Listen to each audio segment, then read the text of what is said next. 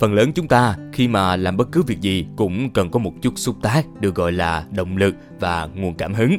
Thoạt nghe thì có vẻ cảm xúc nhưng mà chính chúng lại giúp chúng ta có thể trụ vững ở trên đường dài và vượt nhiều thử thách phía trước. Nếu như các bạn đang hiện dẫn một đội nhóm thì yếu tố trên lại càng quan trọng nhé. Không chỉ điều phối công việc tốt đâu, chính bạn cần có kỹ năng duy trì nguồn cảm hứng làm việc trong team của mình. Và qua tập podcast này, mình sẽ cùng tâm tình với nhau về cách mà mình nhận ra tầm quan trọng của nguồn cảm hứng trong công việc và những đúc kết quý báu từ kinh nghiệm cá nhân để rèn luyện khả năng truyền cảm hứng ấy.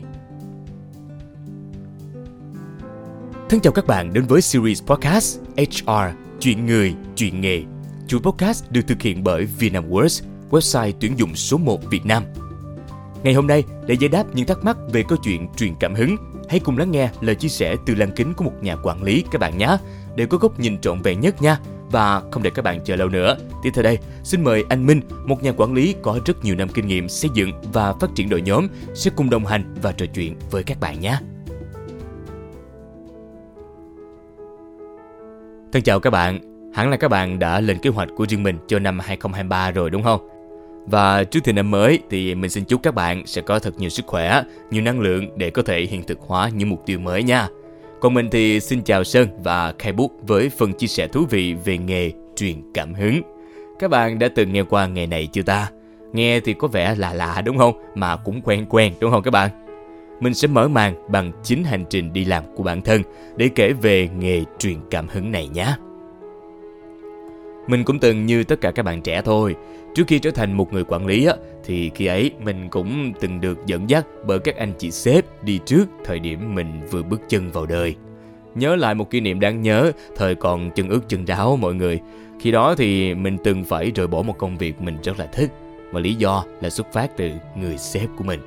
Lúc đó nha, dù được nhận công việc mình yêu thích lắm, thì nhưng mà cái điểm lấn cấn duy nhất đó là chị sếp của team.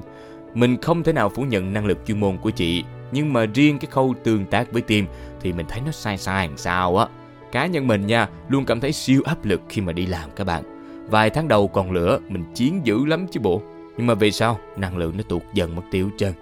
Mình và team á, có cầu cứu chị sếp, nhưng cả bọn lại nhận được những lời chỉ trích và thêm quy định và nguyên tắc làm việc thôi.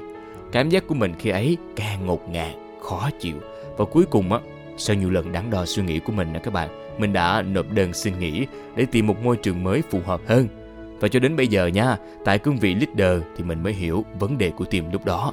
Họ cần một nguồn cảm hứng, những lời động viên và năng lượng làm việc từ người sếp của mình. Thôi, tiếp tục câu chuyện của mình nha. Chia tay nơi làm cũ á, thì mình ứng tuyển vào môi trường mới và được dẫn dắt bởi anh sếp mới. Ấn tượng mạnh của mình lúc đó là anh sếp rất tâm lý mọi người. Những lúc công ty ít công việc á, anh tổ chức những khóa học để nâng cấp team của mình lên.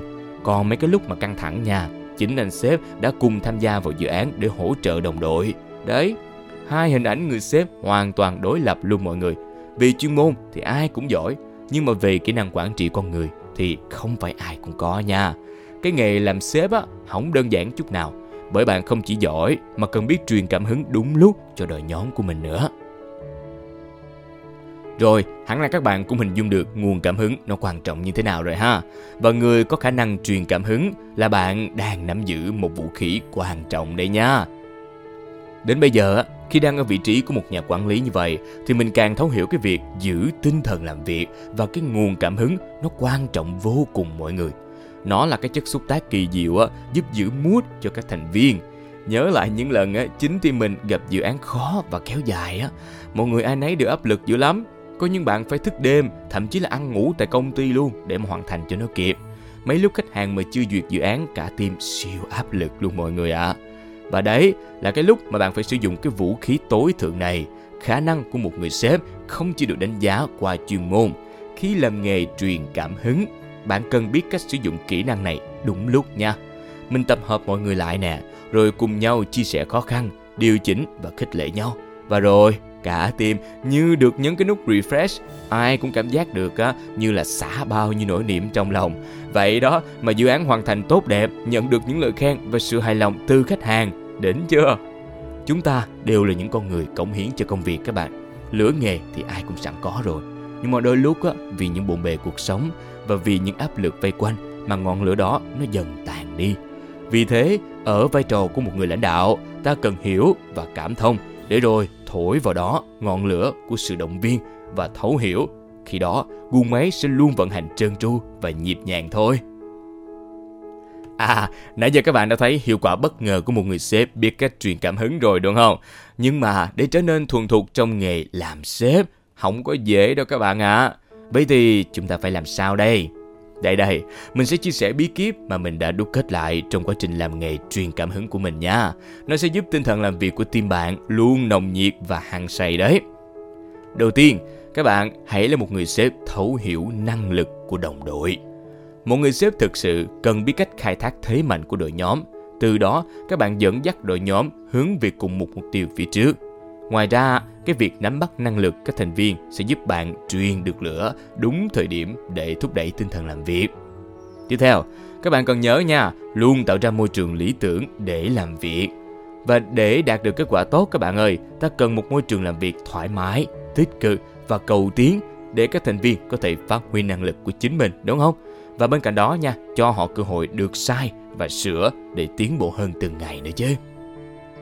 Sẵn sàng cho bí kíp số 3 chưa nè? Hãy xây dựng văn hóa làm việc lành mạnh. Vâng, cái việc gắn kết một tập thể không có dễ chút xíu nào. Và để làm được điều đó, ta cần xây dựng một văn hóa đúng và phù hợp nhé.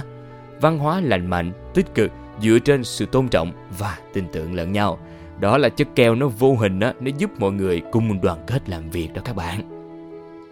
Rồi, chưa hết đâu nha. Ý số 4, không chỉ là sếp, bạn còn là người hùng của team.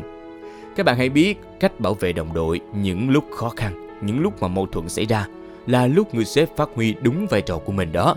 Phải biết hạn chế năng lượng tiêu cực trong team và truyền đi những điều tích cực, bảo vệ rồi đồng hành cùng team để ra hướng giải quyết và rút ra bài học thay vì chỉ trích lỗi lầm. Nhớ nha. Và cuối cùng các bạn ơi, hãy nhớ rằng á không ngừng làm mới bản thân nhá. Đó là bí mật để bạn luôn ngập tràn cảm hứng đấy. Chí cầu tiến luôn cần có ở người lãnh đạo, biết cách cập nhật và nâng cấp chính mình. Từ đó, các bạn lan tỏa tinh thần tích cực giúp cho đội nhóm của mình đi lên. Để lan tỏa được hứng khởi thì chính mỗi người sếp á, hãy luôn là nguồn hứng khởi của mọi người nha. Trời nãy giờ tâm sự với nhau quá nhiều điều luôn mọi người. Cảm ơn các bạn đã lắng nghe chủ đề podcast kỳ này nha. Tôi hy vọng á, là các bạn lưu lại được những điều thú vị cho hành trình làm nghề truyền cảm hứng của mình nhá. Và mình mong rằng á, sẽ có cơ hội được chia sẻ cùng với mọi người về những chủ đề khác nữa trong tương lai ha. Cảm ơn bạn đã lắng nghe số podcast lần này của VinaWords. Cùng đón chờ những số podcast tiếp theo với các chủ đề hay ho sắp tới các bạn nhé. Giờ thì chào tạm biệt và hẹn gặp lại.